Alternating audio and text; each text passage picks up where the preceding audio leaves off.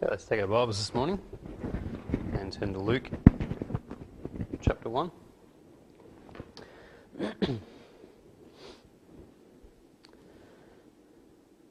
Luke chapter 1 this morning, and we'll just read verse 5 and 6 before we open in prayer. Luke chapter 1, verse 5. It says, There was in the days of Herod, the king of Judea, a certain priest named Zacharias of the course of Abia, and his wife was of the daughters of Aaron, and her name was Elizabeth. And they were both righteous before God, walking in all the commandments and ordinances of the Lord, blameless. And let's open in a word of prayer. Dear Lord and Heavenly Father, we do thank you for this wonderful day. We thank you, Lord, for the opportunity to be here once again uh, to gather around your word. Uh, Lord, even in this format, Lord, I pray this morning that you would speak to our hearts through your word, you would teach us, you would instruct us. Uh, Lord, particularly, Lord, being uh, Mother's Day, uh, Lord, as we, we focus on the parents today, that you would just teach us through your word. Lord, empower me now through the Spirit, calm my nerves and give me wisdom and guidance as I speak. I pray that it would be your words and your thoughts we pray in Jesus' name. Amen. Excuse me. Now, of course, being Mother's Day today, I thought we'd um, take a look at some godly parents in the Word of God and look at their example uh, this morning. And so we wanted to look this morning at the parents of John the Baptist. And of course, that's how Luke begins his gospel. He begins by recording for us the arrival of John the Baptist onto the scene. And before anything else, he begins by uh, telling us of the political condition or the political situation, if you like, in the nation of Israel at the time. You see, this was a time of spiritual darkness. It was, it was not a, a good time, if you like, spiritually for the nation. Uh, the righteous were few and, and far, far between. The wicked were in power. They were in the, the seats of power there in Israel. And wickedness uh, dominated the deeds of men there in the nation of Israel. And in verse 5, uh, Luke begins there. He says, There was in the days of Herod, the king of Judea. And so he pinpoints for us the time frame here. It's in the days of Herod, the king. And of course, there's multiple Herods uh, recorded for us in the New Testament. And the Herod that we're talking about here is Herod the Great. And I'm sure we've heard that name before. And his rule was a dark time in the history of Israel. Uh, Herod was not a, a, true king of Israel. He was not of the line of David. He was a, a puppet king who was, being, who was set up by the Romans, and so he was just put in place by them, given power by the Romans. He wasn't even a Jew. He was an Edomite. And that means he's a descendant of Esau, okay, the, the, the brother of Jacob. Okay, of course, the Israelites come from Jacob, and the Edomites therefore come from Esau. And so there's a lot of bad blood between the two uh, nations, between the two descendants. A lot of bad blood between the Jews and the Edomites. And so for an Edomite to be now sitting upon the throne of Israel was considered a disgrace. The Jews are not happy about this situation. It's, it's really a complete reversal of what God's plan had been for uh, both brothers and their descendants. You know, God had said that Jacob would rule, uh, not Esau. But because of Israel's sin, because of their, their wickedness and the fact that they'd forsaken the Lord, God had allowed this trial to come. God had allowed this to happen as judgment for their sin. You know, not only was Herod an Edomite, but he was also a morally uh, corrupt or morally bankrupt uh, leader. Uh, Butler writes this he says, that Herod did not hesitate to kill whenever it served his purpose. He killed his competitors, he killed his enemies, he killed a number of wealthy Jews and confiscated their wealth for his own coffers. He even executed a number of the members of his own family. One of his wives, some sons, and other relatives were executed when he felt they were in the way and threatened his rule. So he was a brutal ruler. He was there's no godliness in this man at all. Okay, he's not a godly man. He's a brutal, morally corrupt leader. Now, the most famous of his brutal acts is recorded for us in the Word of God. In Matthew chapter 2, of course, we have the, the birth of Christ there in Bethlehem, and Herod is the one who orders for all the children under the age of two to be executed there in Bethlehem because he's trying to, to kill Christ. He doesn't want to give up his hold on power, and so he's not going to let someone who is claiming to be king of the Jews to remain alive, and so he seeks to kill Christ at his birth. And so, truly, these are dark times for the nation of Israel. You know, the ruler on their throne is really indicative of the state of the nation. You know, there's a reason why they got such a terrible ruler. It's because of their sin, because of where they're at. You see, like Herod, the nation is morally corrupt. They've forsaken the Lord. And as I said, that's the whole reason God's allowing them at this time to be oppressed by the Romans and indeed oppressed by Herod as their king. And in the midst of these dark times, we're introduced now to this wonderful, godly couple, the parents of John the Baptist. We read on in verse 5, it says, uh, There was in the days of Herod, the king of Judea, a certain priest named Zacharias of the course of Abia, and his wife was of the daughters of Aaron, and her name was Elizabeth. So we're told about these terrible times. Herod's the king, and then straight after that, we're introduced to these wonderful people Zacharias and Elizabeth. Zacharias' name means Jehovah has remembered. Elizabeth, her name means God is an oath, or that he is the absolutely reliable one. And they're fitting names, aren't they? They're fitting names when you consider, as we, we will this morning, what takes place in their lives. They're fitting names for a, for a married couple here who exhibit much faith in the faithfulness of their God. They exhibit much faith in, in the fact that their God will keep his word, that God is faithful, that God is the reliable one. And so it's this couple, this married couple here this morning, that I want us to, to focus our attention on. These two godly parents in the midst of a sinful, wicked nation. And so, first of all, here this morning, we see their righteousness. You see their righteousness. Look at me there in verse 6. It says, And they were both righteous before God, walking in all the commandments and ordinances of the Lord, blameless. what a wonderful declaration to have recorded about you in the Word of God. You know, God's Word says here of this married couple, it says they were both righteous before God, walking in all the commandments and ordinances of the Lord, blameless. That's a wonderful declaration. You see, what we have here is this, this godly husband and wife who together are serving the Lord. And there's wonderful unity here in this home. It says they were both righteous. There's unity here in this home, isn't there? They're not unequally yoked, they're, they're equally yoked. They're equally yoked and they're, they're laboring together for the Lord. This is truly a wonderful statement, and it's made even more remarkable when you consider the times in which they lived, as we just talked about in the introduction. You know, one commentator summed it up well. Excuse me, he said, In godly days, it is not remarkable that one should live righteously.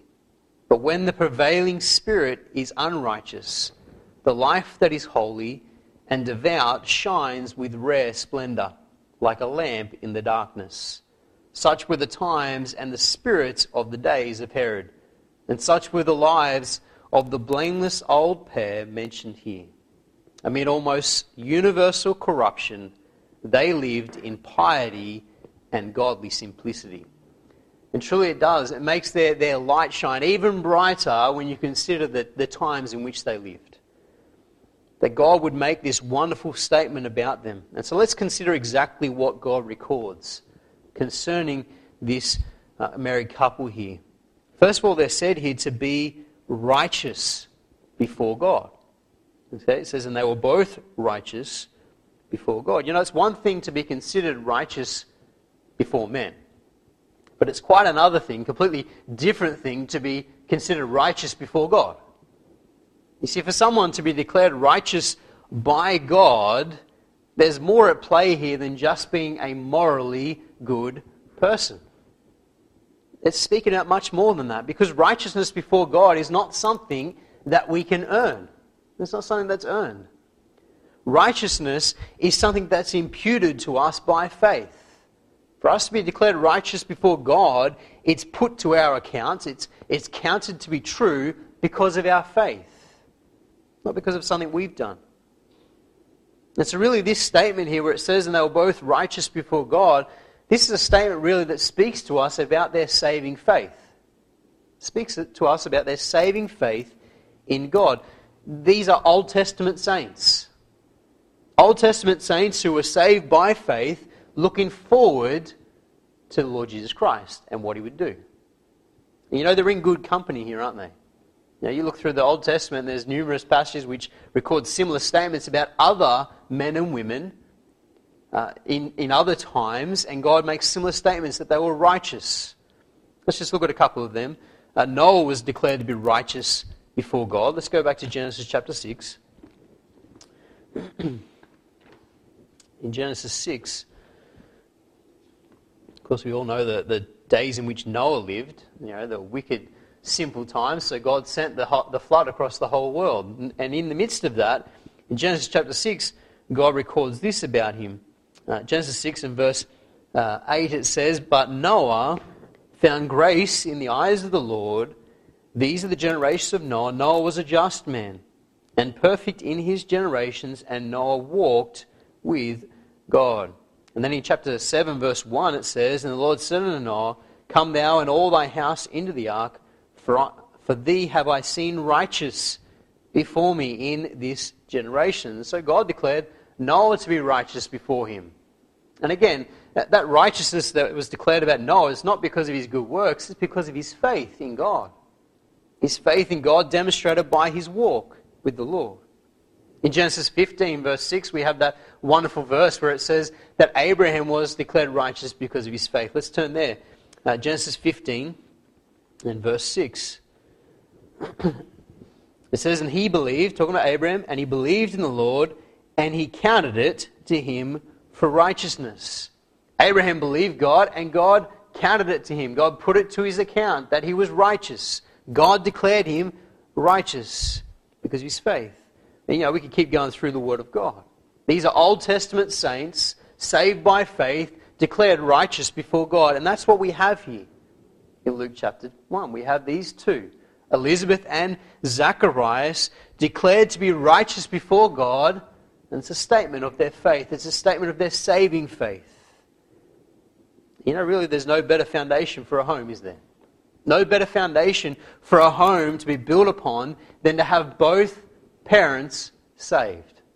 Both parents standing righteous before God. That's the perfect foundation for a home, for anything else. That both are saved. Yeah, but then Luke adds a second part. He goes on, in verse 6 in that passage there, it says, And they were both righteous before God, walking in all the commandments and ordinances of the Lord, blameless. In this, we see a declaration that not only were they, they saved, declared righteous before God, but we see now a declaration that their walk reflected their faith. Their daily walk demonstrated their faith in God. They walked in all the commandments and ordinances of the Lord blameless. You know, they let their light shine brightly in a wicked, sinful age. They didn't hide it under a bushel. We know the song. They didn't take their light and hide it. No, they let it shine bright. They, they made it clear that they were living for God. Everyone looked at them and saw the difference in their lives. It was clear. And that's what he says here walking in the commandments and ordinances of the Lord, blameless. Or blameless in the eyes of men.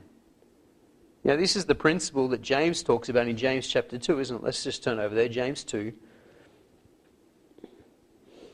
James chapter 2, and let's read from verse 14. I know we know these verses, but Let's go and remind ourselves of them. James chapter 2 this morning in verse 14. Says, What doth it profit, my brethren, though a man say he hath faith and hath not works? Can faith save him? If a brother or sister be naked and destitute of daily food, and one of you say unto them, Depart in peace, be ye warmed and filled, notwithstanding ye give them not those things which are needful to the body, what doth it profit? Even so, faith, if, if it hath not works, is dead, being alone. Yea, a man may say, Thou hast faith, and I have works. Show me thy faith without thy works, and I will show thee my faith by my works. You know, James talks about this idea, doesn't he? About the fact that our faith must be demonstrated by our works. Our faith needs to be backed up by our walk. That our lives demonstrate that you know what we say is actually true. And that definitely was the case here with Zacharias and Elizabeth. They were both righteous before God. They're, they're saved, but then they walked in obedience to the Lord. They walked a life that was blameless, it says, blameless in the eyes of men. You know, blameless there doesn't mean that they were sinless. No man is sinless. They sinned, just like we all do. But rather, it means that they lived a holy life. They lived a life that reflected their faith, and there was nothing that man could hold on to and accuse them of. They dealt with sin. They lived righteous. They lived blameless. You know, we have, as I said, the perfect foundation for a godly home, don't we? You've got these saved parents, but then they're also living righteously. They're saved and they're living for the Lord. They're both walking in sweet fellowship with God. You know, like Zacharias and Elizabeth, we're living in a sinful, wicked age, aren't we? And things seem to be constantly getting worse rather than better. And indeed, God's word tells us they will get worse until Christ comes again. They're not going to get better. They're going to keep getting worse. Men are going to wax worse and worse. So we shouldn't be surprised by that. But in the midst of these dark times, we need to, like Zacharias and Elizabeth, let our light shine before men. We must live our faith before others, be blameless in the eyes of men. Philippians 2 tells us that. Let's just turn over there. Philippians 2.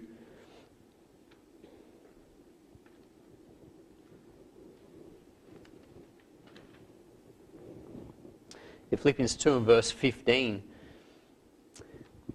It says that ye may be blameless and harmless, the sons of God, without rebuke, in the midst of a crooked and perverse nation, among whom ye shine as lights in the world, holding forth the word of life. You know, Paul tells the Philippians here, and he tells us that we are to be blameless and harmless as sons of God, without rebuke, in a wicked and perverse world. That's where we're living, in a crooked, perverse nation. And we are to let our light shine brightly before men. And you know, that's especially true as parents, isn't it?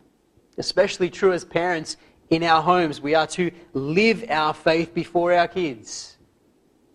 You know, if we're going to raise godly children, then our children need to not only hear us speak and teach about the Lord, but they need to see the Lord in us. They need to see that we live our faith, that we are walking according to the commandments and ordinances of the Lord. They need to see that our faith is a real thing, that it's, it's living, it's a living faith. If we want to bring our children up in the nurture and admonition of the Lord, then that is a, a vital foundation for the home. That we're saved and we're on fire for the Lord, living our faith.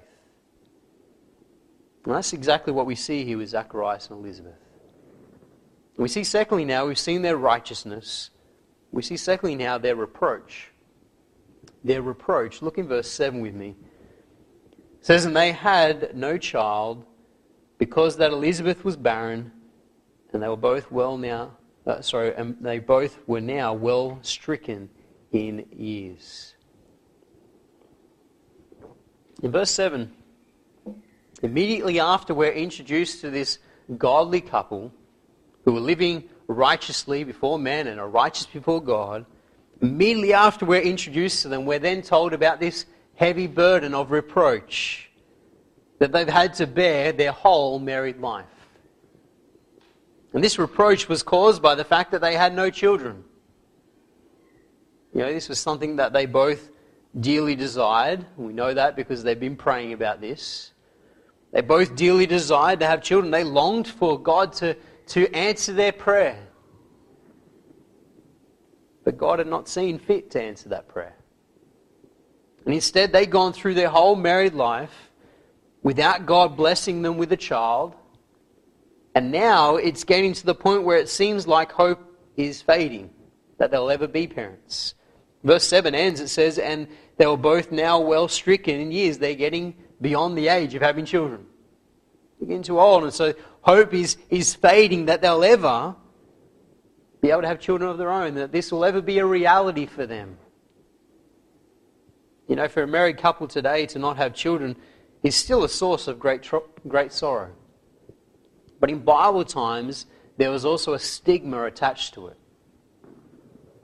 For a Jewish woman not to be able to have ch- children, to be barren, it was considered to be a terrible thing because it meant that there was no hope that she would be the mother of the promised Messiah.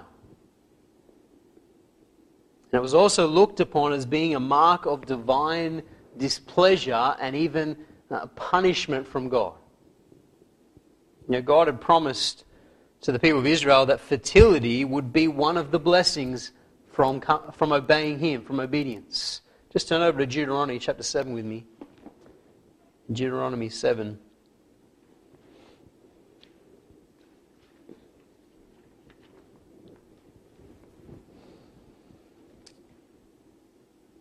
Deuteronomy 7 and verse 12 says, Wherefore it shall come to pass, if you hearken to these judgments, and keep them, and do them, that the Lord thy God shall keep unto thee the covenant and the mercy which he sware unto thy fathers. And he will love thee, and bless thee, and multiply thee. He will also bless the fruit of thy womb, and the fruit of thy land, thy corn, and thy wine, and thine oil, the increase of thy kind, and the flocks of thy sheep in the land which he sware unto thy fathers to give thee. Thou shalt be blessed above all people. There shall not be male or female barren among you or among your cattle. And so, one of the blessings that God had promised if they would obey Him was fertility, that they wouldn't be barren. Now, people had mistakenly taken this to mean that if you were barren, that you were cursed by God that you displeased God in some way, that this was now the, the hand of God upon you, it was your punishment. And so they're looking at Zacharias and Elizabeth and saying there's some hidden sin. That's why God's judging them.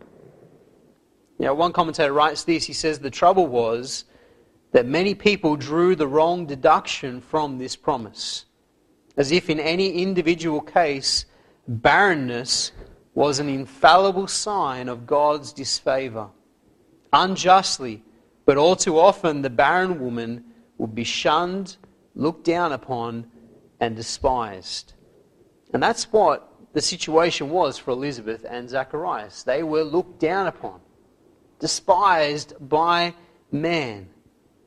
You know, you can imagine that when they first got married, there was great expectation of when they would first uh, have their, their first child. They welcomed their first child into the home. But as time went by, their hopes diminished. The trial got harder, it got heavier, and the reproach among men increased.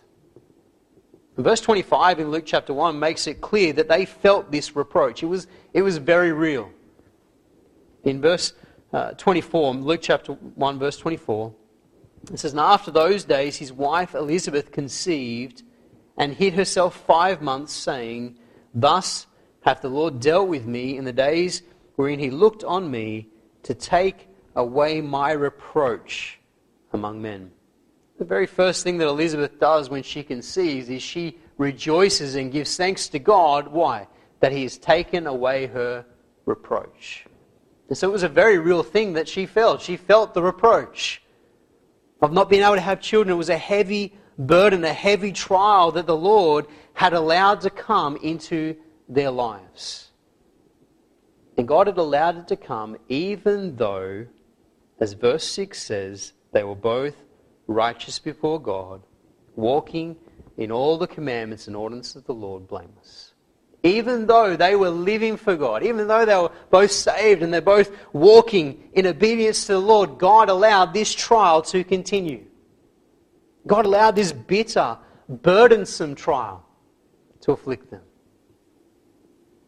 God allowed this trial which caused others to look down upon them. You know, and God didn't just allow it for a short period of time, God allowed this to continue right throughout their married life. To the point where they're now getting too old to have children. It's a, it's a burden, isn't it? It's a hard trial that God allowed them to go through. But you know what this teaches us here, what this reminds us of, is that being righteous does not exempt us from going through hard trials. Trials do not just come upon the unrighteous. There are trials that are chastisement for sin, yes. There are times when we've walked away from the Lord and the Lord allows something to come into our life to chastise us, to bring us back to Him. But there are plenty of other trials where we are walking in a right relationship with God, but He still allows that trial to come, that hardship to come, and they may be some of the most difficult trials we've ever been through. They may last for the longest period of time in our lives as well.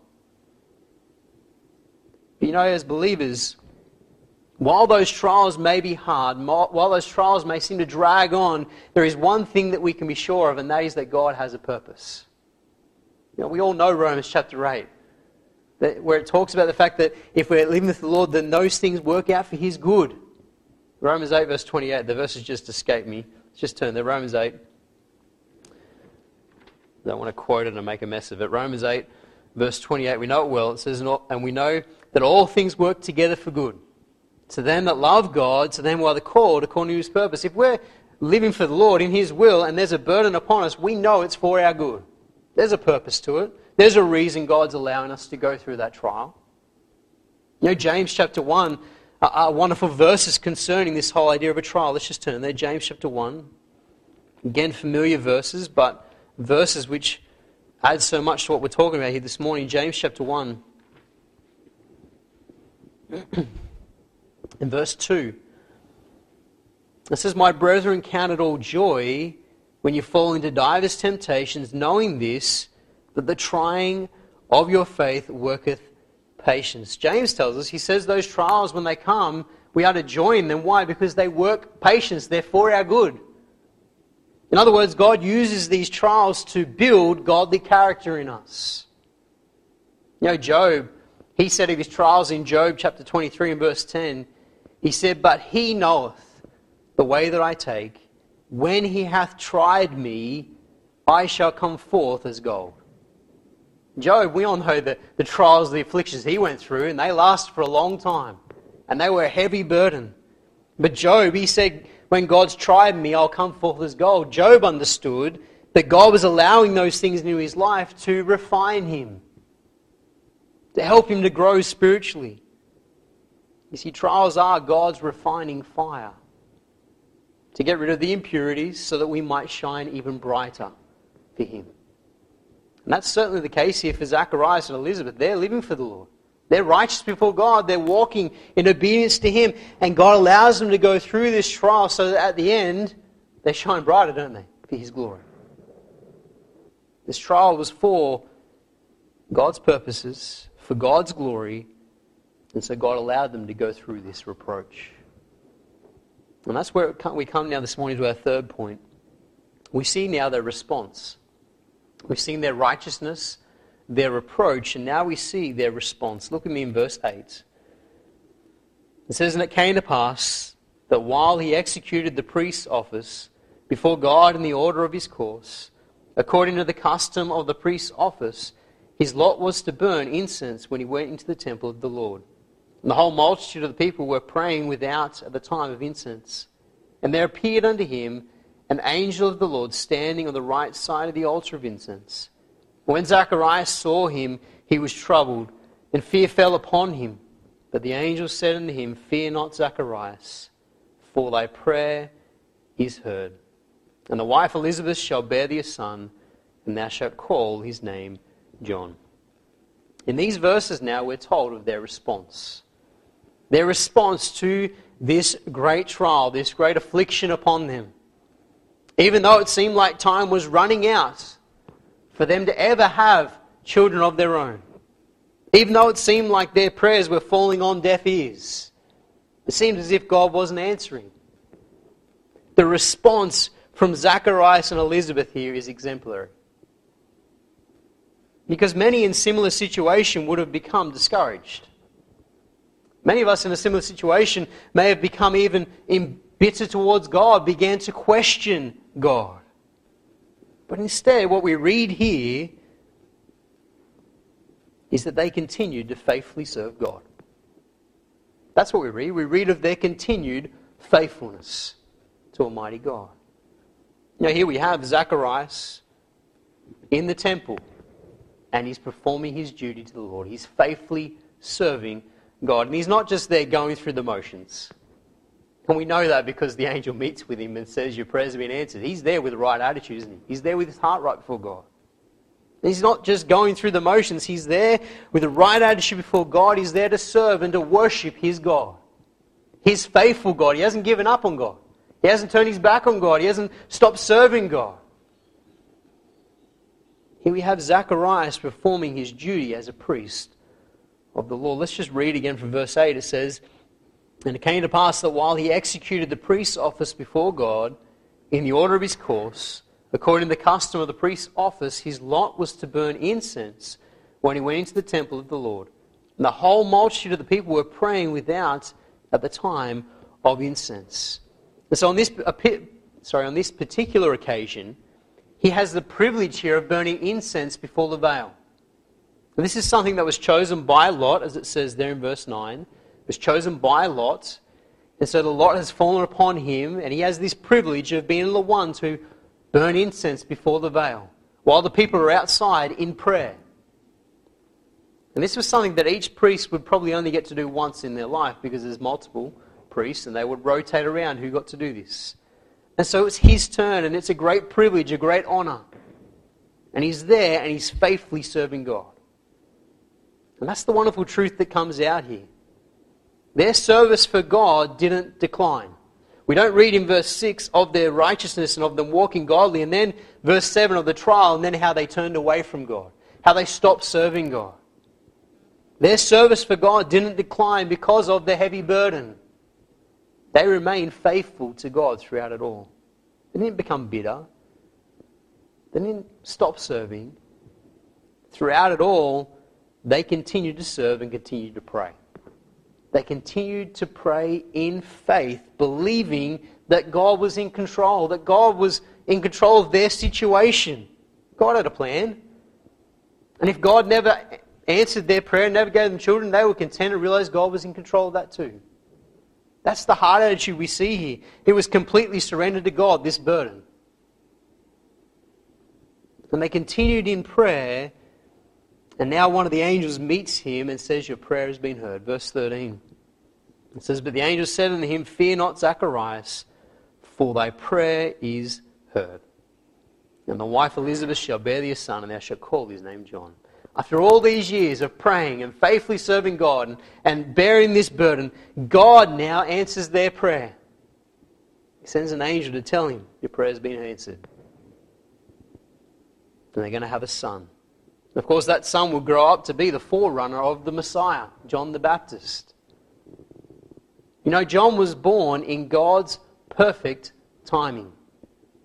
God was in control. God knew exactly what he was doing when he let Zacharias and Elizabeth go through this trial for all these years. God knew when it was going to come to an end. God knew what he was going to do when he brought it to an end. He was going to give them a son who would be the forerunner of none other than the Messiah, the Lord Jesus Christ. You see, God knew best. God's timing was best. God's answer to prayer was right. And it always is. And indeed, their faithful response to this trial is an example to all of us. The commentator Maclaren, he said this Let us learn that unfulfilled wishes are not to clog our devotion, nor silence our prayers, nor slacken our running the race set before us. I thought that summed it up well. Unfilled wishes are not to clog our devotion. They're not to silence our prayers. They're not to slacken our running in this race. God knows what He's doing. There's a reason to it all. You see, beloved, trials will come, but we must face them by turning to the Lord in faith and then continuing to faithfully serve Him. We join our hearts. Know, 1 Peter 5, verse 7 says, Casting all your care upon Him. Why? For He careth for you. You see, we need to take that burden, that trial, and lay it at His feet and let Him deal with it. in His time, in His way, according to His purpose. You know, when we look at Zacharias and Elizabeth, that's what we see here. We see a godly married couple who lived a life that reflected their faith, and in the midst of a bitter, hard trial, they responded in faith. And God blessed them for that faithfulness. Know, what an example we have here this morning for all of us as believers. But what an example we have for us as parents. You know, may we, as parents, walk and live by faith in this present wicked world. So that we might leave a godly example for our children. May they see our faith.